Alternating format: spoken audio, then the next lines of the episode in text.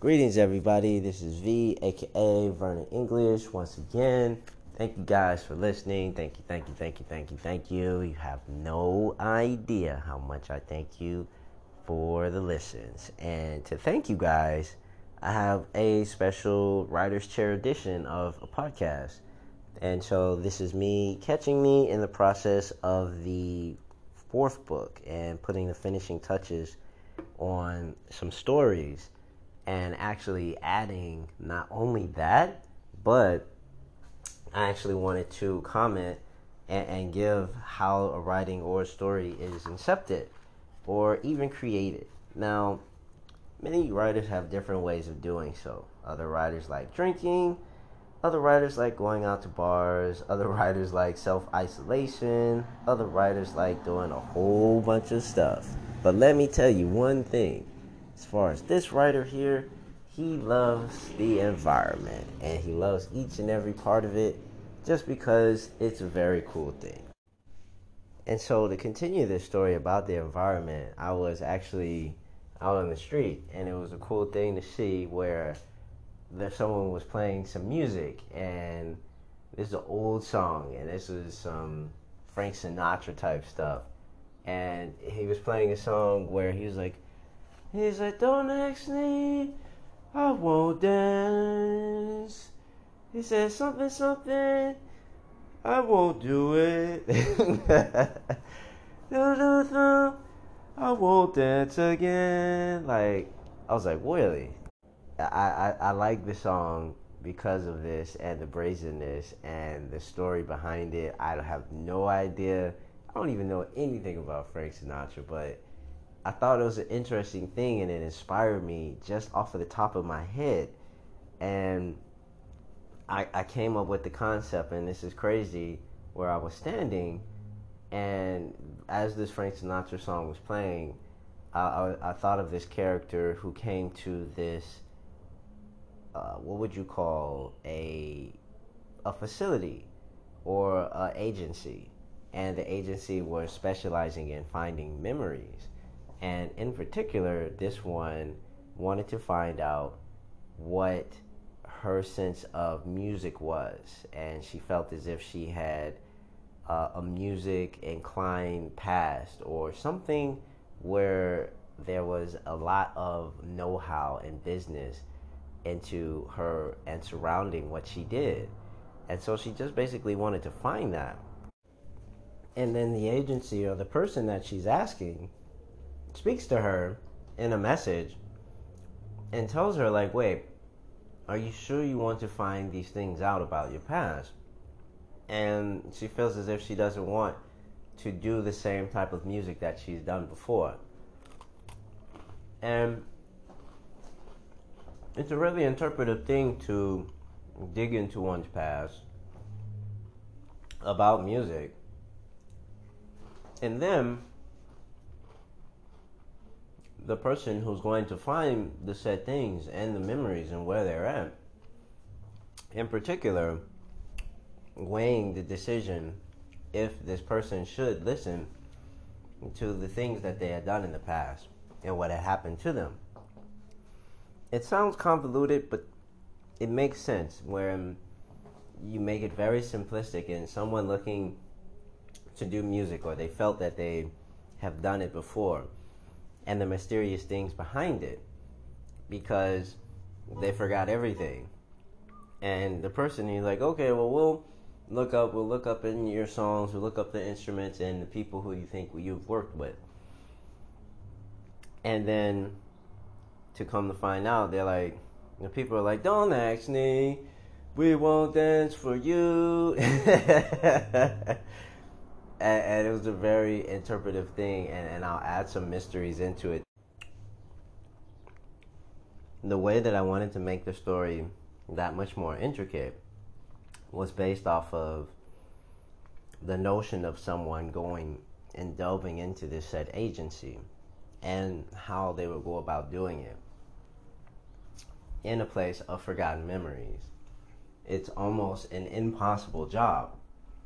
And the intricate ways of how to find something when there is no currency when there is truly no trade value, and from many different aspects, you can see it as a lawless state, and to navigate and then quote unquote find these things as a guarantee to others where life isn't even a guarantee on a daily basis is a grand and egregious task. And, and I wanted to personify what a grand and egregious task was. Essentially, if you think of this and, and having that, and, and, that's the the origin of this uh, set story. I haven't even named it yet, but if you think of just listening to anything as inspiration, and like I say, my writing process is completely different and completely convoluted. There are many professional writers who sit down, have laptops, have editors, have second ADs and editors to go back and read all of the material that they go over. But for me, I, I'm a bit more rustic, a bit more street with the value of doing so, where it's completely different. I'd rather not even go over and mull over uh, certain things once the concept has already been laid. So that's generally where the concept of it uh, comes from. There are many different meandering ways, and one could also think of Big O. That's an old series that I used to watch, where he generally had that same differentiating type of job, but he just called himself a grand no- negotiator or someone who negotiates. And he would, and people would come to him for that said thing if he could find something whatever it was, a document, whatever it could be, anything, he would go out of his way uh, to get the job done. And initially, obviously, money would be half paid down. But this particular agency, I want to, to add to the mysteriousness of it. Because Celestial obviously is not even a, a place, it's not even colloquially known as that, for one and a half. Two, the the level of bridging or level of instance where they are at a, a leveling or understanding has been askew. There is no sense of language. There is no sense of one thing or or differentiating between anything else in that world. And so that's where I always begin. And it's exciting there's always a new conversation, there's always a new interpretation. So like I said, you, you, you have where the the complexity and level of complexity of this story can go in many different directions. And it's not even a non-disclosure ag- agreement for self. It's how I go about writing and how the conversation changes.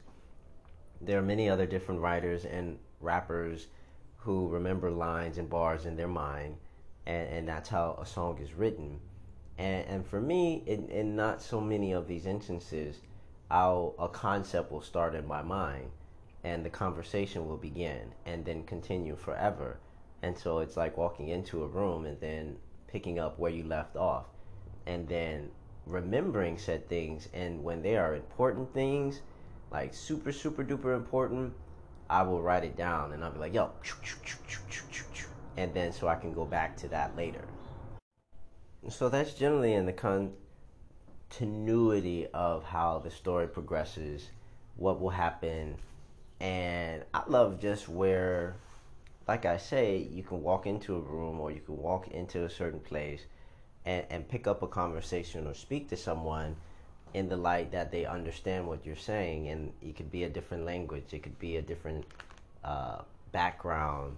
And they still have this self-identifying aspect of speaking to a woman or loving and understanding rest or understanding a sense of joy accomplishment or camaraderie or anything else that always has that fun aspect of a story be looking for the fourth book to be different than the third and the second and all others. Now, each book is collectively having their own vein and their own process of how I wrote them. And so the first book was obviously the beginning of comfortability, the the getting of the message and introduction of characters. And so it seems very different on many different aspects than the second book. And the second book is one of the best parts and one of my favorite stories because it actually had me getting into a sense of rhythm and that rhythm was legit. It my language, everything was in a sense of a state of flow. And it was unbarred, unknown, like I had ever done and experienced before. And it was very fun. And, and that's uh, one of my favorites and why I read it so much. And this literally is the second book and precursor to the third. So the fourth book is going to be one of my favorites as well and the reasoning is because of the conversation that we're having now. The the agency, I'm telling you, is going to be famously fun for me to describe how to go about finding something for someone that they don't even know what they're looking for or how to go about finding it. Eh, they just give a, a description of it and give a, a quite a, a detailed questionnaire as to how and why they want something of that nature.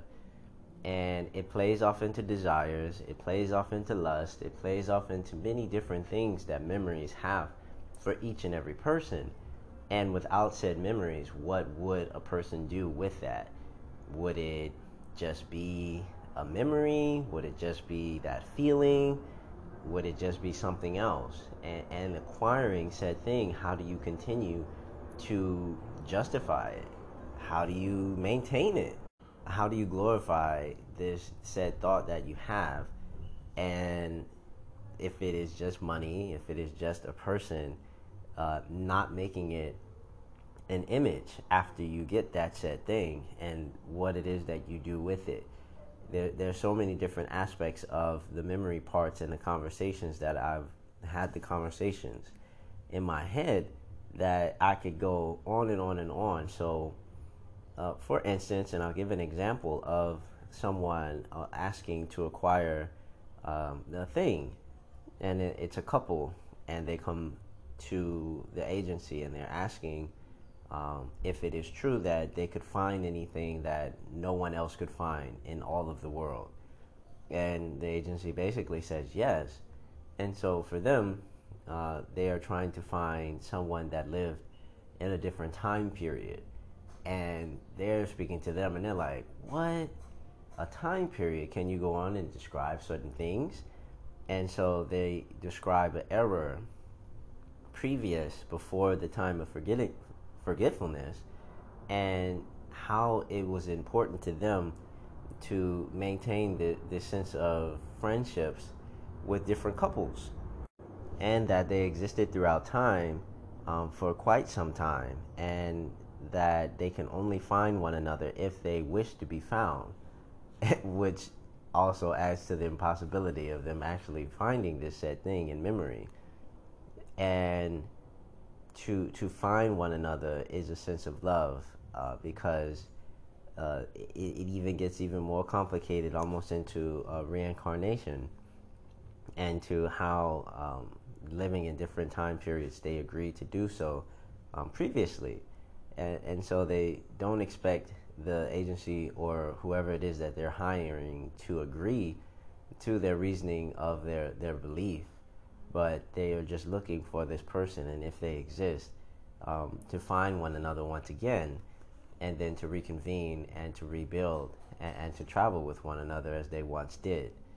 And, and that's an example of what the fourth book will entail and how I will go about doing so oh, you best believe it will be wildly confusing the way that I had never confused you before. so, this is a gift to the listeners. I appreciate it so much. Got a big Kool Aid smile on my face because I love this day and it's going to be amazing. And I hope this day for you is equally as amazing and this time of the year. So, thank you, thank you, thank you. This is V, aka Vernon English. Peace, peace. and this is the fourth book. Imagine that. How about that?